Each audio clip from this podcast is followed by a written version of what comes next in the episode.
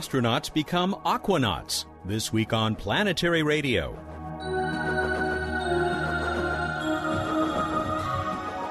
Hi, everyone. Welcome to Public Radio's travel show that takes you to the final frontier. I'm Matt Kaplan. Move over, SpongeBob. Off the coast of Florida, 60 feet below the surface, sits the Aquarius undersea habitat. Even as Space Shuttle Endeavour circles overhead, three astronauts and a NASA engineer have become aquanauts, spending nine days on a simulated moon mission. What a treat it was to talk with them during a break from their busy schedule. You're about to hear part of that conversation, We've also got a brand new Q&A from Emily Lakdawalla coming up, while Bruce Betts and I will introduce a new verb during today's What's Up Look at the Night Sky. We want to save as much time as possible for our aquanauts, so we'll limit the news to STS-118. Endeavour is indeed in the midst of its mission to the International Space Station. Inspection of damaged tiles has been completed, and NASA was still deciding whether a spacewalk would be needed to make repairs. Emily's on fire with this Q&A. We'll visit the Nemo 13 crew in a minute. Practice holding your breath.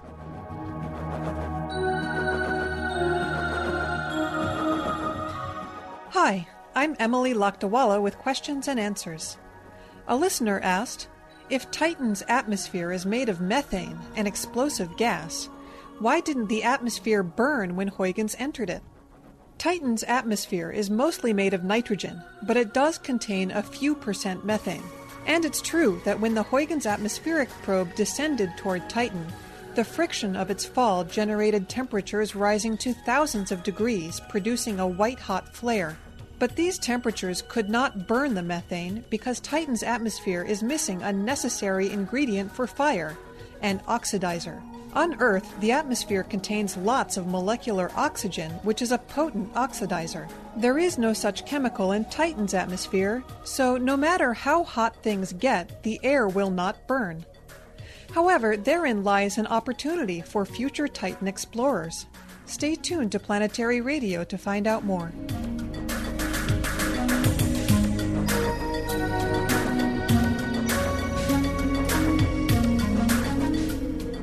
NASA Extreme Environment Mission Operations. That's NEMO.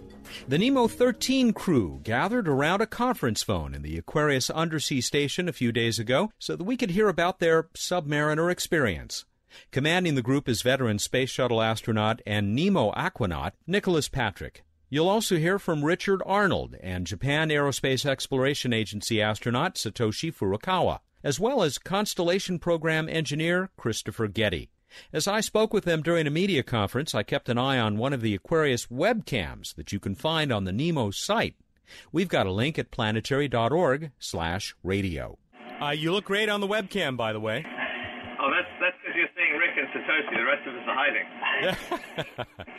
really, let me start, Nick, with a question for you about how the experience, even psychologically, uh, differs between uh, where you've been uh, 100 miles up between that and 20 meters down?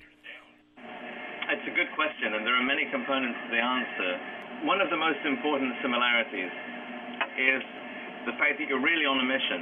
This is training, it's experimentation, but it's also a real mission in an environment where there are real consequences to poor decisions and where the equipment is uh, complicated, and expensive and really needs to be looked after carefully. There are no quick fixes uh, to, to problems that you cause if you're careless.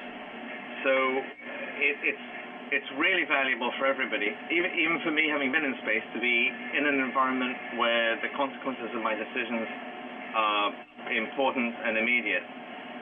The second thing is that there's a lot of um, timeline pressure, and I don't mean that in a particularly negative way, but there's a timeline we have to follow. There are things that need to get done. We rely on each other to do those things on time, and the ground's relying on us. And that's very like a shuttle flight. From the minute you get down here on splashdown day, you're hustling to get the all, all the jobs on the timeline done, and it's fairly constant from when you wake up to when you go to sleep, and sometimes well after when you should go to sleep. And that's just like a shuttle flight. And I think it gives everybody a, a good sense as I look around the table here of what their space flight, their first space flight is going to be like. Finally, it, it, it's a place where you have a different view of the planet. When in a few minutes you have to look out of the window although we don't quite have the same view they have right now from Endeavour and from the International Space Station, we have a unique view, a unique perspective on the planet. And that's something very special that I think all of us will treasure for many years to come. Well, here's sort of a follow up, and that's just to open that question to your colleagues there who uh, may not have been to space, but I just wonder how this experience compares with what they faced in training, other training. This is Ricky. I, I can speak to that a little bit and then give Satoshi or Chris a chance. Um, a couple things that, that strike me. When it, the longest we will simulate something at, at Johnson Space Center prior to being assigned to a flight is eight hours, and you're on an eight-hour timeline doing a long simulation. And it's it's busy, as Nick said. There are uh, the, the, the timeline is has got to be kept, and there are people counting on you to get your job done. But at the end of the eight hours, uh, you can go back to your desk and uh, clean out your email account and get the rest of the work done you have to get done, and then go home here it's a kind of a constant. Um, you finish your day and you wake up and you, you, you pick up the pace again in the morning, and, and I think that kind of experience is invaluable. Um, the other part of that is having someone here uh, with us who has actually flown on space, flown in space, and can speak to the, the similarities and differences that enable us to maximize our experience here. When Nick sits and talks to us, well, on a mission, this is this is what we would be doing and how we'd be doing differently, or this is exactly like it would be on, on a on a shuttle or a, a shuttle mission. And so those two pieces, I think, really help us help us to prepare for, for our, our eventual mission uh, one day. All through our training here at, at NURC, at the National Undersea Research Center, uh, it was emphasized to us how very important it is. Uh, uh, the phrase they use is the surface is not an option. So our mindset is very much that we cannot go up we have to stay below 40 feet. Um, and although the consequences for coming up to the surface, as you mentioned, aren't quite as severe as they would be uh, if we were in space uh, thinking about going downhill, um, nonetheless, we treat it as a serious and hard constraint, and I can't imagine any of us breaking it. Uh, so I think, I think that analog is is uh, is really it's really accurate. You know, in the shuttle, if you had a propellant leak or uh, multiple fuel cell problems and you needed to come home, you could come, come home in a few hours. If we had a similar problem down here in the HAB, we could also come home and it would take a few hours, maybe half a day. So I think actually these things are very analogous. We've really enjoyed our time down here. As Satoshi's nodding in agreement, um, it's a really unique opportunity to be weighed out and to simulate walking on the moon. It's just really the only place we can really do this for, for a, long, a long period of time. And it's a thrill, I think, for, for all of the crew to, to be able to do that and to know that the stuff we're doing is going to contribute to the, the spacesuit that uh, astronauts will, will wear on the moon. Uh, this is Satoshi. We are very happy to have uh, have an experience to uh, watch the launch from under the sea. Especially, this is Nick. Especially since that mission had uh, two Aquanaut veterans on board. The space station, as you know, already has one. So there are an awful lot of Aquanauts both above the planet and uh, beneath the surface uh, doing missions at the same time, and that's fun. One of the most interesting things, or the striking things to me, uh, is that uh, in my past, I've gone down and, and studied an ecosystem, and you're kind of on the outside looking in and trying to figure out what's going on. Um, but Aquarius has been here long enough that it actually has taken on the, the all the. I'm looking out the window as I say with all the stuff growing on and around, and it has really become a, an ecosystem unto itself. Um, it has really become a reef. Uh, it's just been here long enough that the, the ecosystem around it has matured enough that I think you could classify it as its own reef. And so we have the unique perspective of, of being inside the ecosystem and looking out. And when the lights are on at night, the fish actually come and look in the window to see kind of what we're doing, uh, which is a very unique experience than what you would have at shipboard life or just have, paying a brief visit down to down to a reef on scuba or snorkel. One of the interesting things while we're out doing these uh, center of gravity and um, optimal weight studies for the design of the space next spacesuit, I think we all found ourselves doing things that when we're, we're given a task to pick up a rock or to shovel or to, to move from one point to another, Um, they've, they've got some things nailed down pretty well because we found we were doing things and compensating the same way the Apollo astronauts did. Um, just the way you bend down to pick up a rock, you have to do it differently, and those guys figured it out a long time ago, and, and we caught ourselves um, caught ourselves solving those problems the same way. And, and this is this is Nick. I, I, I would add that when you're out there um, hard hat diving with an umbilical trailing back to habitat, and the, and the visibility is uh, a little low as it was on uh, mission day two, and you look back up at the habitat, it looks just like a lander standing Yeah. on the surface of another planet. And if you look in our mission day two journal, which which I hope you will uh, will be able to see soon, uh, you'll see a picture in there of Satoshi standing on the the ocean floor with the habitat behind him, and it's so easy to picture all of this happening on Mars, and that's a wonderful experience. We'll hear more from the undersea crew of the Nemo 13 mission after a break. This is Planetary Radio. Hey, hey, Bill Nye, the science guy here. I hope you're enjoying Planetary Radio. We put a lot of work into this show and all our other great Planetary Society projects. I've been a member since the disco era. Now I'm the Society's vice president. And you may well ask, why do we go to all this trouble? Simple. We believe in the PB&J, the passion, beauty, and joy of space exploration. You probably do too, or you wouldn't be listening. Of course, you can do more than just listen. You can become part of the action, helping us fly solar sails, discover new planets, and search for extraterrestrial intelligence and life elsewhere in the universe. Here's how to find out more. You can learn more about the Planetary Society at our website, planetary.org slash radio, or by calling 1-800-9-WORLDS. Planetary Radio listeners who aren't yet members can join and receive a Planetary Radio t-shirt. Members receive the internationally acclaimed Planetary Report magazine. That's planetary.org slash radio. The Planetary Society, exploring new worlds. Welcome back to Planetary Radio. I'm Matt Kaplan. We've taken you thousands of light years into space. Now we're 20 meters under the Atlantic Ocean, talking to members of the Nemo 13 crew who are gathered around their kitchen table in the Aquarius Undersea Station. Nicholas Patrick, Richard Arnold, and Satoshi Furukawa are astronauts. Christopher Gerty is a NASA engineer, and he responded to my next question. Describe the environment down there, your living conditions, and uh, maybe start with the view uh, through that port that you're all sitting around. Well, the view out the port, um, it's a bit hazy today, but we are constantly greeted by a small, uh, and, and I'll have to look to Richie to, Ricky to, uh, to identify the actual fish, but they're always looking in. It, it does seem like we're in a in an aquarium ourselves.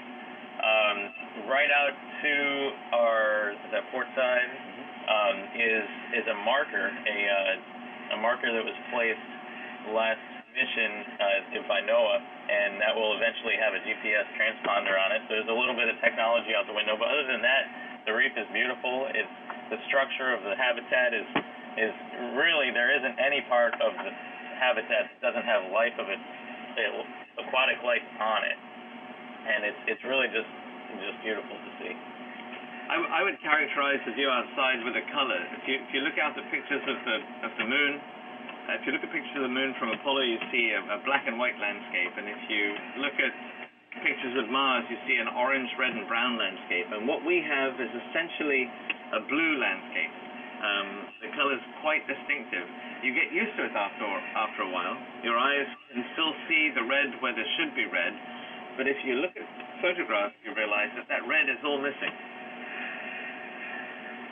inside the habitat's a, a different a different thing altogether. This uh, habitat's about the size of a, a space station module, say the service module, um, but it's built very differently. Instead of being lightweight, a lightweight aerospace structure, this is a heavy marine structure. And no better place to see that than the doors and the portholes. The You can probably see. and the, and the ceiling above your bunk. I think this porthole has something like 50 three-quarter inch bolts through it, um, and and glass that's uh, that's every bit as thick as glass on the space station. The doors uh, must weigh 500 pounds if they weigh an ounce, um, and th- this place is really built to last. It's, it's a lot of fun. striking thing to me about this setup, how there's the wet porch, which is where we enter into the outside environment.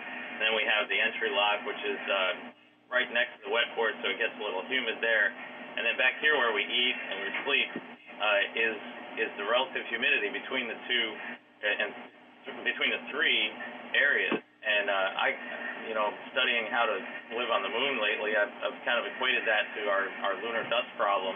How we've got this door to the outside world that's going to bring in a bunch of dust. But we have to find a way to mitigate that and to keep all the dust where it is, and then sleep and eat in an area that's relatively free of dust. But really, everything here is tolerant of it, uh, of the humidity. Uh, so I, I kind of equate the humidity to the to the dust that uh, we're going to see on the moon. We think a crew that went to Mars, the first crews that go to Mars, certainly uh, won't know until they get there exactly how much of a problem, for example, that Martian dust is at the end of an EVA, or exactly how much of a problem uh, 40% one, of, a, of 1G is uh, when you're trying to do um, rock collection or drive an ROV. And now that we know some of those things about this environment, I think we can better plan uh, tomorrow's EVA, for example, and that's something we should have done by tonight. That plan will get sent topside.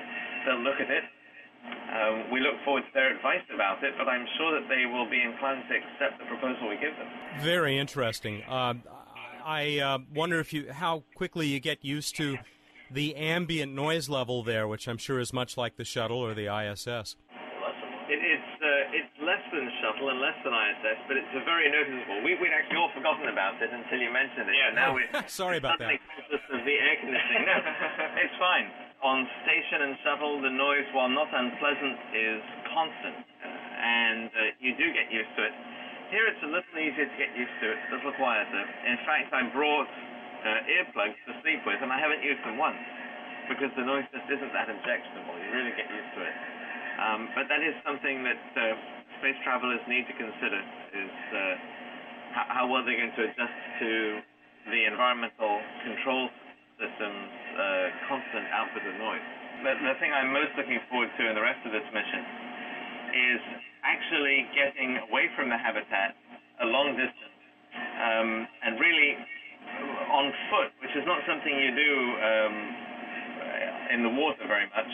It's not something we did at all on my previous uh, NEMO mission. So I think getting away from the habitat and exploring on foot uh, will give me a sense of uh, lunar exploration unlike any other I have here on Earth, and I'm looking forward to it a lot. And this is Ricky. One of the tasks we do have to accomplish is uh, building a communication, uh, a simulated communication tower, and deploying a solar array to power that tower. And I think that's going to be uh, it's going to be interesting because, as Nick said, we're going to be out walking, but this is a real a real task that's going to be accomplished on the moon one day. And to think that we're going to be down here doing that, and it's year, a few years from now, someone else is going to be on another planet doing that is is pretty impressive. Uh, I'm looking forward to the the um, well, the last few days have been very structured and and very um, it dictated everything was down to the few minutes that we had to start and stop, but I'm curious to see how the mission unfolds now that that we know exactly what we have to do, and it, it may even be busier, but um, we we being here can can organize our and structure our day the way it best works. And one of the things that we haven't really been able to nail down yet is just how important autonomy is. And that's the thing I think we're, we're most excited to learn in the next few days as a crew. Gentlemen, I want to wish you a successful remainder of the mission and an easy return to the surface. And uh, check out that little uh, figure that somebody is hoping you'll find above those logos uh, near the webcam. A look for it right after this. We'll investigate. Thank you very much, Matt. Richard Arnold, Satoshi Furukawa, Christopher Gerty, and Nicholas Patrick on the Nemo 13 mission, 60 feet under the sea in the Aquarius habitat. You can hear the entire 50 minute conversation, including questions from my colleagues Tariq Malik of Space.com and Keith Cowing of SpaceRef.com. Check planetary.org slash radio for that link, along with one for the NEMO website, which includes the Aquarius webcams. If you're lucky, you might see the little doll or figure I saw in the main lock webcam shot. I'll be right back with Bruce Betts and What's Up.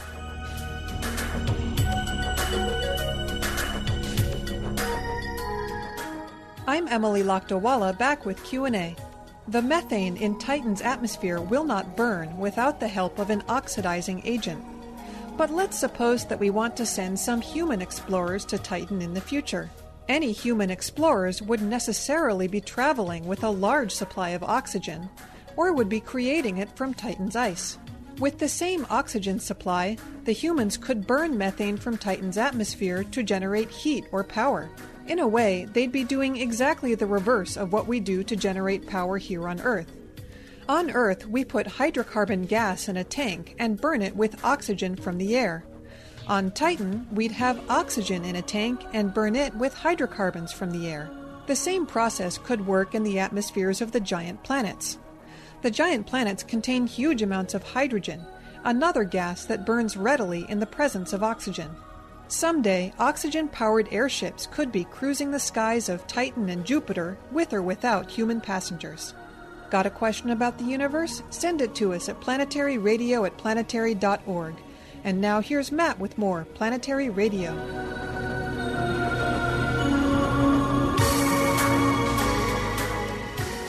So here we are again with What's Up? A look at the night sky with Bruce Betts. Dr. Bruce Betts, the Director of Projects for the Planetary Society. Once more, uh, recording at the Planetary Society, but we're in Studio B today. we are. We've been kicked out of Studio A. Right. I think it's something you did. Yeah, Studio B, which otherwise is known as Emily's office. now there's a big solar sail meeting out back. Complete with Russians and everything. The Russians are here. The Russians are here.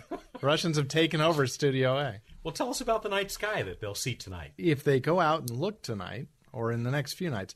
Well, I got to mention the Perseids again because if if you hear the show over the web or catch it early on, you can still catch some good Perseids. Again, it's kind of a broad peak, so anytime up until at least the the fifteenth. Uh, you should be able to go out and stare up the night sky.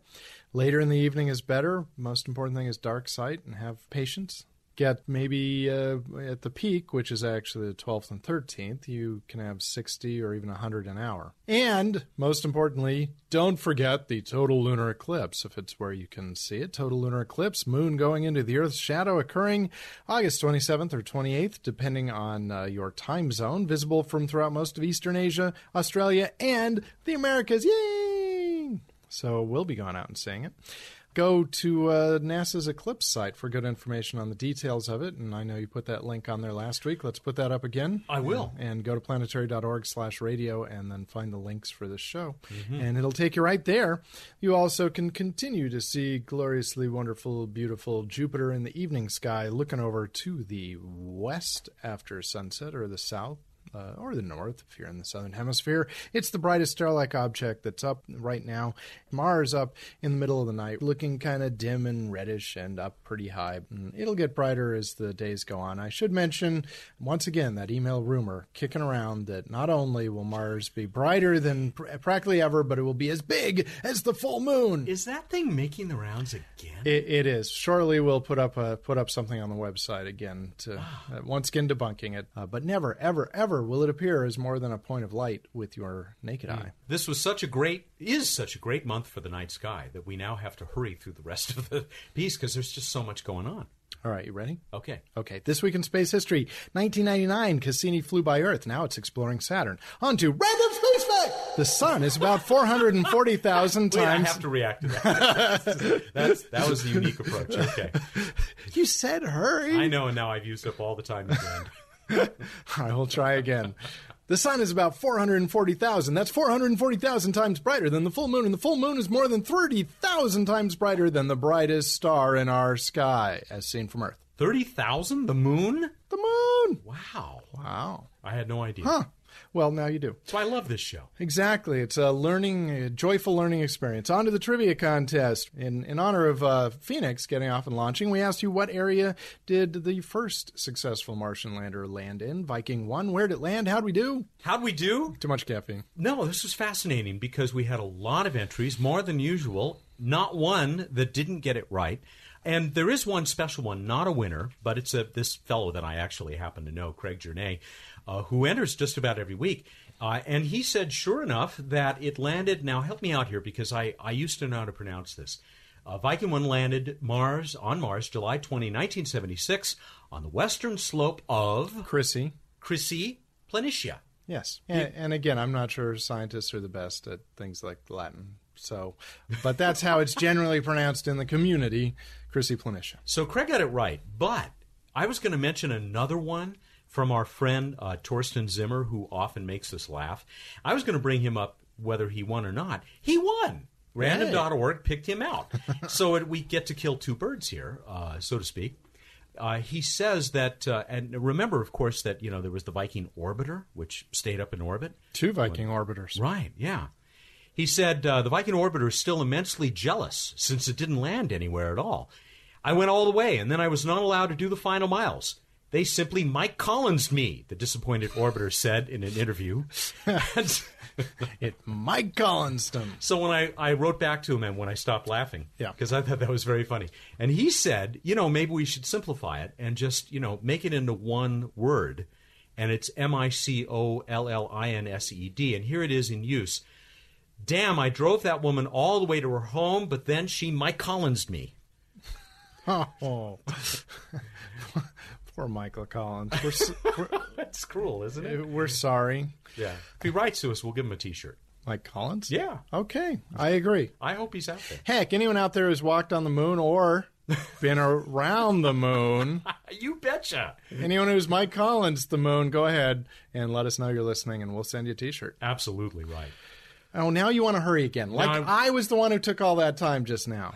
All right, next question. Priorities. Who? Who's the third woman in space? The third woman in space. The third woman in space. Who's the third woman in space? I might know. I think I know. But Don't how say, do, don't say it. How do people? Go to planetary.org slash radio and find out how to get your entry into us. When do they need to get that in by? They got to get it in this time by the twentieth, August twentieth, two thousand seven, at two p.m. Pacific time. That's our time. All right, one other uh, favor we'd like to ask. Well, a couple favors. One, when you send your trivia contest in, uh, let us know where you hear us. And secondly, go to planetary.org slash radio. Take take 10 seconds. Go there. Go there right now. Because we've got a new spiffy little thing called a cluster map that uh, will note on a pretty little map where you are logging in from. It will not log any other information about you. You don't even have to communicate with us. But if you do that, then uh, you can get your little town or city or country or continent represented. Yeah, it puts these cute little globs on the uh, map of the uh, Earth. And it's very cool. I mean, even if you're like the only person from your portion of this planet, you'll get a little uh, blob there. And of course, the bigger blob if a lot more people are uh, are uh, going to that website. To go to the blob, all you have to do is hit planetary.org slash radio, and then you can, uh, you know, go back to your cheesecake. No, we cheesecake. I'm sorry, I'm hungry. How could you be hungry? You just ate. That's what I do. Now we should point out that it's it only displays the people who've gone to that page, planetary.org/radio. We got tons of other people who access us, you know, via iTunes and and even the page that is specific to the show. But it's still really cute. That's true. That's all about us. Speaking of us, everybody, go out there, look up in the night sky, and think about camellias.